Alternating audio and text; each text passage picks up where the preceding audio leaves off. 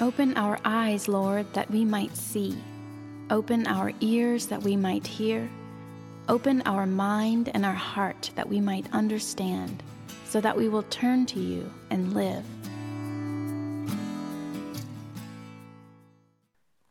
Well, just, uh, I might get to the second movement, I might not. So potentially two movements, but definitely one movement this morning in this story. And it is that Jesus sees the woman. Uh, this woman is unnamed. We're given a little bit of her background. She's a woman who has some type of crippling illness. Luke tells us that it was evil spirits set against her, that she has been bent over double for eighteen years.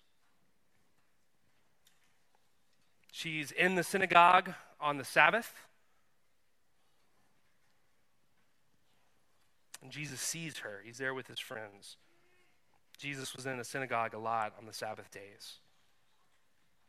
And it's easy to read Luke's account as literal, and it certainly is that. It's not less than that. Jesus literally sees her, as I see you, as you see me.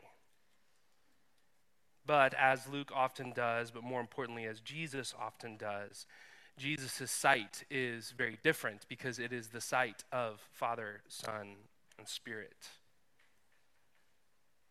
And we know that it's a sight that moves beyond just a literal sight, because a little bit later, in verse sixteen, Jesus will describe her, who continues to go unnamed, as a dear woman. In fact, he calls her a daughter of Abraham, and she is the only woman in the entire canon of Scripture from Genesis to Revelation who receives this title. No one else is given a title, daughter of Abraham. In fact, sons of Abraham come up a lot, but not daughter. Jesus sees and he names. And I think in this movement, in response to the synagogue leader who is worried about rules and worried about law and worried about the Sabbath being followed according to their own practices. And this is not commentary on um, all Jewish people at that time. In fact, a number of rabbis commenting on this passage have said this was their understanding of the Sabbath. This was not everyone's understanding of the Sabbath. But this particular leader sees her, has probably seen her before. In fact, another commentator mentions that he says, don't fail to notice that this woman is there and probably has been there every day or every Sabbath for eighteen years. And she's not there with resentment. She's not there asking to be healed. She is there living into the rhythms of her life with God, and Jesus shows up unexpectedly. And in his naming of her, in response to the leader of the synagogue, I would argue that what he is saying to the crowd and to this leader is, you have one way of seeing her, but here is how I see her.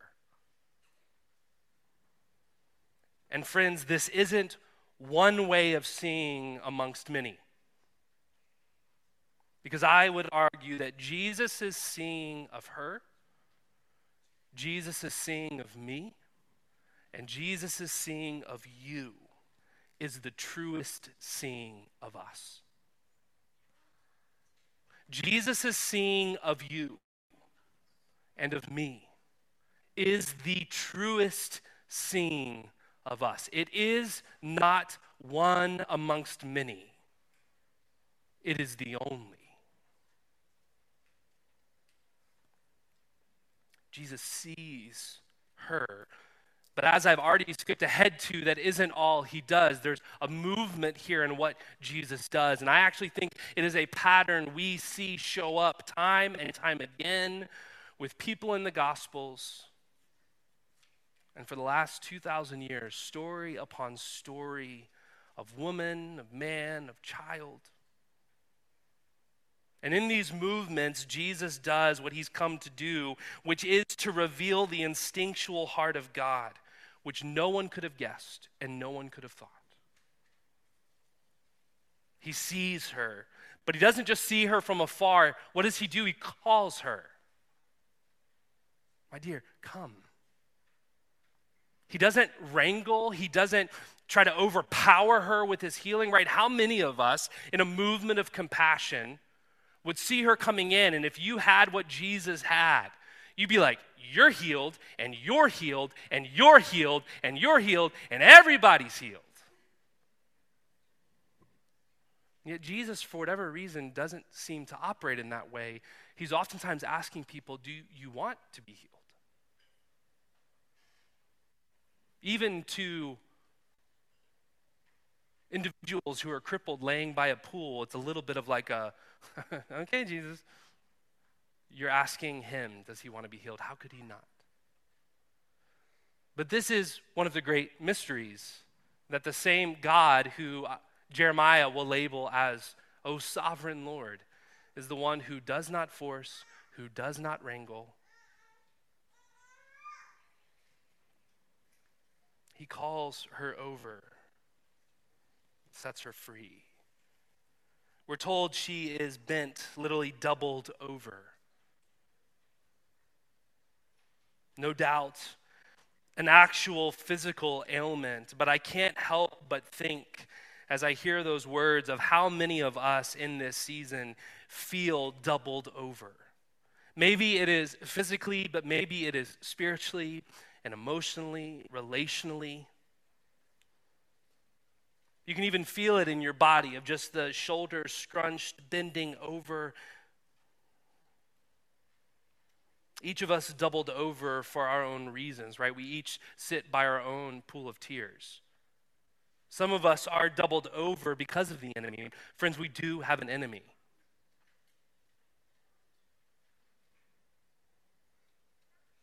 Many of us, it is the circumstances of life.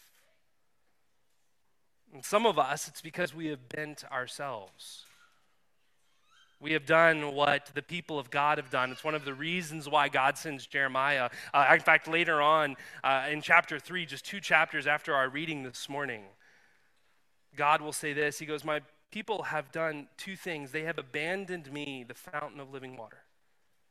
And they have dug for themselves cracked cisterns that can hold no water at all. There is a bending that oftentimes we will do ourselves. And regardless of what has caused our doubling over, if we are willing to come, to ask, there is space for the potential of being set free. He sees her, he calls her, he sets her free, and then he names her. Dear woman, daughter of Abraham. Now, I don't know about you, but I hear a story like this, and immediately the story I begin to tell myself is that if Jesus were to really see me in the ways I am bent, he would not call, let alone heal or name. That if my friends, my family were to see the way I am doubled over, that they would not call, heal, or name. And in fact, a lot of us have experienced that in our horizontal earthly relationships, that in a moment of vulnerability, in a moment of asking for need, maybe even within Christ's body, the church, you were not welcomed, given space, called, set free, or named. Instead, you were pushed away, right?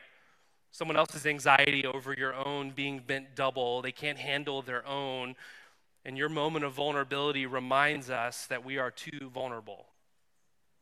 Maybe that's just me.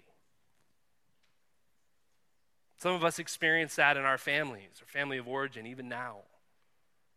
And so we take all of those experiences and we see God through that lens. And I don't say that to shame us, because how else could we? How else could we? It's one thing to read the stories of Scripture. It's another to experience it in the words we sang earlier, bound up together. There's a double-edged sword in being bound up, is there not? that we can experience these movements, the instinctual heart of God, we can also experience something that even named the instinctual heart of God isn't actually. And so we tell ourselves, if God were to really see me in the ways I am bent, God would not call, would not heal, and would not name. And I am here on behalf of God and the church to remind you, as I do every single week, that the way Jesus sees you is the most real. That the evidence is actually overwhelmingly stacked, not in favor of a story that says if you are seen, you will not be called, you will not be healed, you will not be named, but to say that the evidence is overwhelmingly stacked to say it's not a matter of if you will be seen, but beloved, you have been seen. That you are called by a God who longs to set free and heal, and by a God who has already given you a name.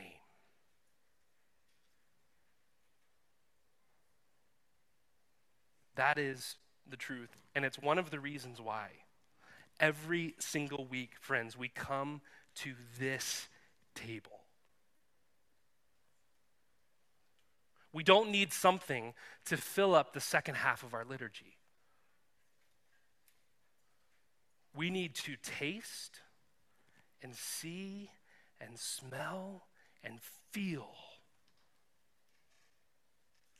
the good news and the reality that Jesus' seeing of us is the most real seeing.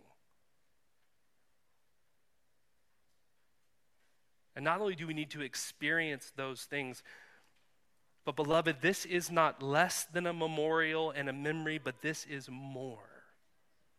In Jesus' words, remember me. It is as you would dismember something, something is remembered. It is where we come to be put back together by Holy Spirit. It's where we come in faith to say, I believe, help my unbelief. It is where we come to have our souls nourished. And friends, the wilderness and the wild places have a way of taking everything from us and demanding everything of us. And let us not forget where this meal comes from. It comes from the one, both human and divine, who knows vulnerability and power, who is God growing up as a Jewish boy, who would celebrate Passover and the provision of God in the wilderness. And in case you don't remember, God gave manna from heaven. And the only time that manna finally stopped was when the people of God entered into the land promised to them. And Moses writes, and they ate the bread of the ground. Friends, this is the meal we come to to be nourished and to be in our bodies to digest the reality of God with us, God seeing us, calling us, healing us, and naming us. And we will do this until we sit down at that great supper in new creation where we don't have to be reminded anymore. Because that which would overthrow and pull at us saying, no, it's not true, all of that is gone. In the name of the Father, the Son, and the Holy Spirit. Amen.